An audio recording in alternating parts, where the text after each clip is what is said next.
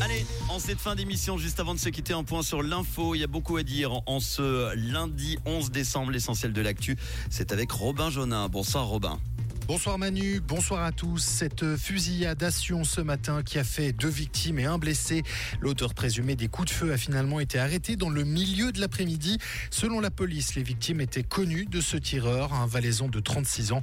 L'arrestation de l'auteur de la fusillade s'est effectuée sans heurts, a encore indiqué la police en fin d'après-midi.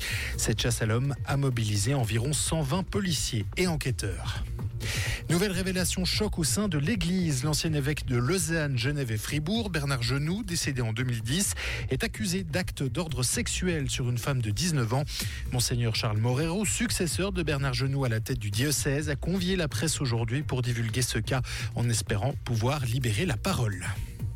L'orbe en crue, il faut donc s'attendre à des inondations possibles. Il faut donc éviter les caves et garages souterrains, ne pas rouler en voiture ou à vélo sur des routes inondées ou encore euh, ne pas s'approcher des cours d'eau en crue. Sur le territoire genevois, deux cours d'eau sont également concernés par ces alertes. Il s'agit de l'Arve et du Rhône.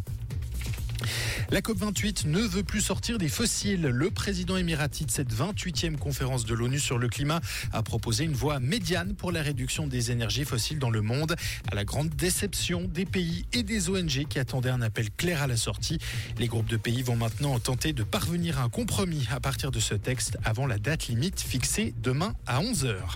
Et on termine en football avec deux suspensions pour des clubs vaudois. Le Lausanne Sport, tout d'abord, devra faire sans son coach dimanche contre Winterthur. Ludovic Magnien est en effet suspendu un match après son quatrième carton jaune de la saison reçu ce week-end.